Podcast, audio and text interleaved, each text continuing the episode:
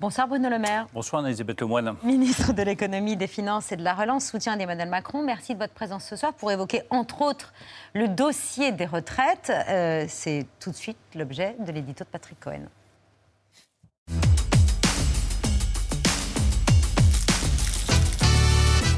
Le dossier des retraites un boulet pour Emmanuel Macron. Oui, et ça ne date pas d'hier, puisque le président défend aujourd'hui le contraire de ce qu'il avait promis il y a cinq ans et qui était l'emblème de son ambition réformatrice. Emmanuel Macron avait juré qu'il ne toucherait pas euh, à l'âge légal de départ, 62 ans, et qu'il mettrait en place un système universel censé remplacer la quarantaine de régimes existants. Réforme qui n'a pas survécu au Covid? Le projet de loi voté au forceps au 49.3 quelques jours avant le premier confinement a été suspendu et jamais remis sur le métier après les semaines de grève et de manifestations à l'hiver 2019-2020 qui avaient paralysé euh, les transports parisiens de la RATP, braqué euh, les avocats, mis en vrille euh, les danseurs de l'opéra et toutes les autres corporations qui devaient passer à la moulinette de ce système universel. Emmanuel Macron a admis il y a quelques mois que ce projet était trop anxiogène et que pour le quinquennat suivant, il ferait différemment, donc avec un recul de l'âge légal. Il a aussi promis un changement de méthode. Oui, il dit vouloir discuter pour aboutir à un consensus. Le problème, c'est qu'il a face à lui,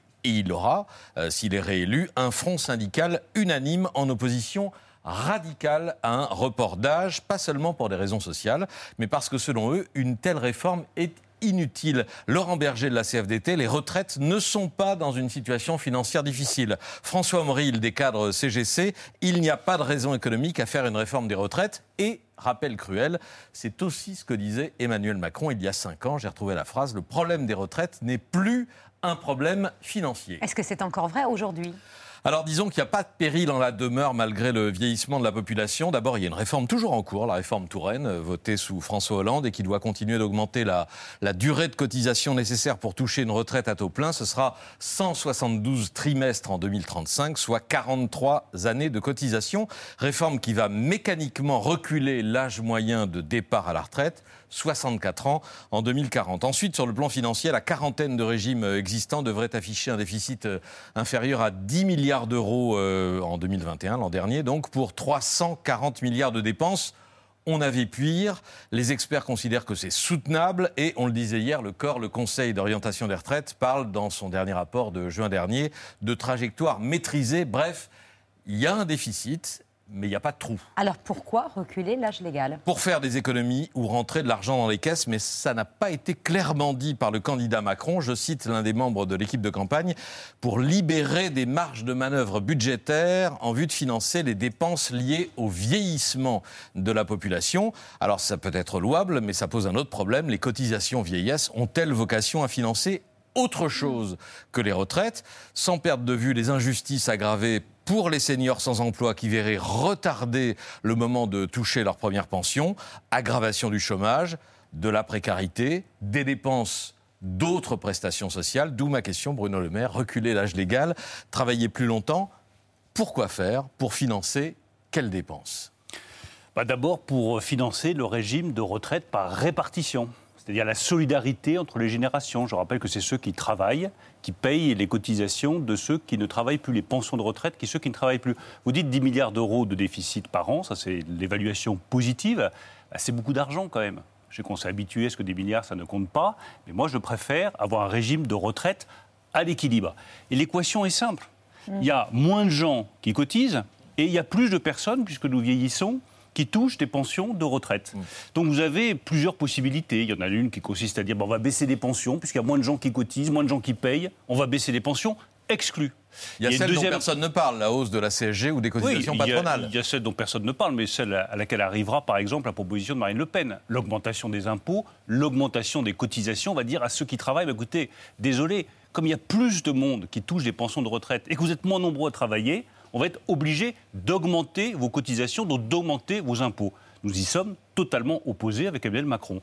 Donc nous, la solution que nous proposons, c'est de reporter progressivement l'âge légal de départ à la retraite, 2030, 65 ans. Ça peut être avec une clause de rendez-vous, 64 ans en 2027. Quel est l'avantage de tout cela? Un, ça garantit que votre régime de retraite par répartition est sauvé, il n'aura jamais de problème Mais financier. Personne ne dit qu'il est en péril aujourd'hui. Mais moi, je vous dis comme ministre des Finances qu'avoir 10 milliards d'euros de déficit dit, par an, n'est pas en péril. Mais le corps est très sympathique. Mais un déficit Bah, c'est- est un déficit. C'est le- Et si vous Non, mais lisez. ça peut être en déficit et ne pas être en Non, mais péril. je suis d'accord, mais vous savez, en France, on s'habitue à des choses auxquelles aucun autre pays de la Bah, planète ne s'habitue. oui, C'est-à-dire se dire, on peut vivre avec 10 milliards d'euros de déficit et c'est pas un problème. Quand vous lisez attentivement tout le rapport du corps, il vous explique aussi qu'il y a des hypothèses plus négatives, Mmh. celles où euh, la croissance serait moins forte. Je rappelle qu'aujourd'hui, il y a une crise, qu'il y a la guerre en Ukraine, qu'on peut avoir des hypothèses moins favorables. Et là, tout d'un coup, les mêmes qui vous disent, il n'y a rien à faire sur le régime de retraite, vous diront, ah ben si, en fait, il faut faire quelque chose. le- le- Nous, nous sommes responsables. Le Patrick corps, Cohen. le corps se base, ses prévisions, sur un taux de chômage de 7%. Or, le président, candidat, Emmanuel Macron, lui, veut euh, arriver au plein emploi Et à la fin du quinquennat. je- je compte bien- Donc, si on est au Il y aura plein plus emploi, de cotisations, Si on, ouais. si on est au plein emploi à la fin du Cohen. quinquennat, il n'y aura pas besoin de cotisations Patrick en plus. hein. Cohen, je compte bien que nous arrivions, mais quel est, je reviens à l'intérêt que ça a. Un, vous sauvez le régime de retraite par répartition, la solidarité entre les générations. Deux, ça permet d'avoir plus de Français qui travaillent. Donc on n'arrête pas de parler du pouvoir d'achat. Qu'est-ce qui fait que euh, en France, nous avons eu un enrichissement moins rapide que nos voisins allemands ou que d'autres grandes nations? C'est que collectivement, nous travaillons moins que d'autres grandes nations. Le fait que l'âge légal soit reporté va permettre aux personnes qui souhaitent travailler un peu plus longtemps de travailler plus longtemps. Ça va nous permettre d'avoir un taux d'emploi des plus de 55 ans plus élevé, de garder cette expérience et de ce savoir-faire avec nous. Et puis ça va nous permettre de financer des choses qui sont importantes. La retraite minimale à 1100 euros. Elle est à 1000 euros aujourd'hui. Vous croyez qu'on peut vivre bien avec euh, 1000 euros? Nous, avec ça, on finance une retraite de base minimale de 1100 euros pour tous ceux qui partent à la retraite. Et puis, ça nous permet aussi de revaloriser les retraites. C'est un engagement qu'a pris le président de la République qui est essentiel. L'inflation aujourd'hui, elle est à plus de 4%.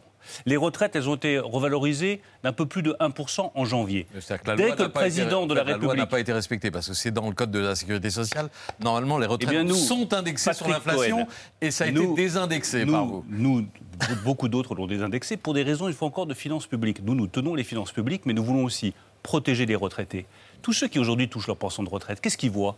Que l'alimentation est plus chère, que le plein est plus cher, que l'essence est plus chère. Sauf que quand vous êtes retraité, vous ne pouvez pas augmenter votre pension de retraite, vous ne pouvez pas trouver d'autres revenus. Donc l'engagement formel que nous avons pris, c'est que si Emmanuel Macron est réélu président de la République, dès le mois de juillet au plus tard, nous allons revaloriser les pensions de retraite de façon à ce que nos retraités ne subissent pas la hausse des prix et que leur pouvoir d'achat soit protégé.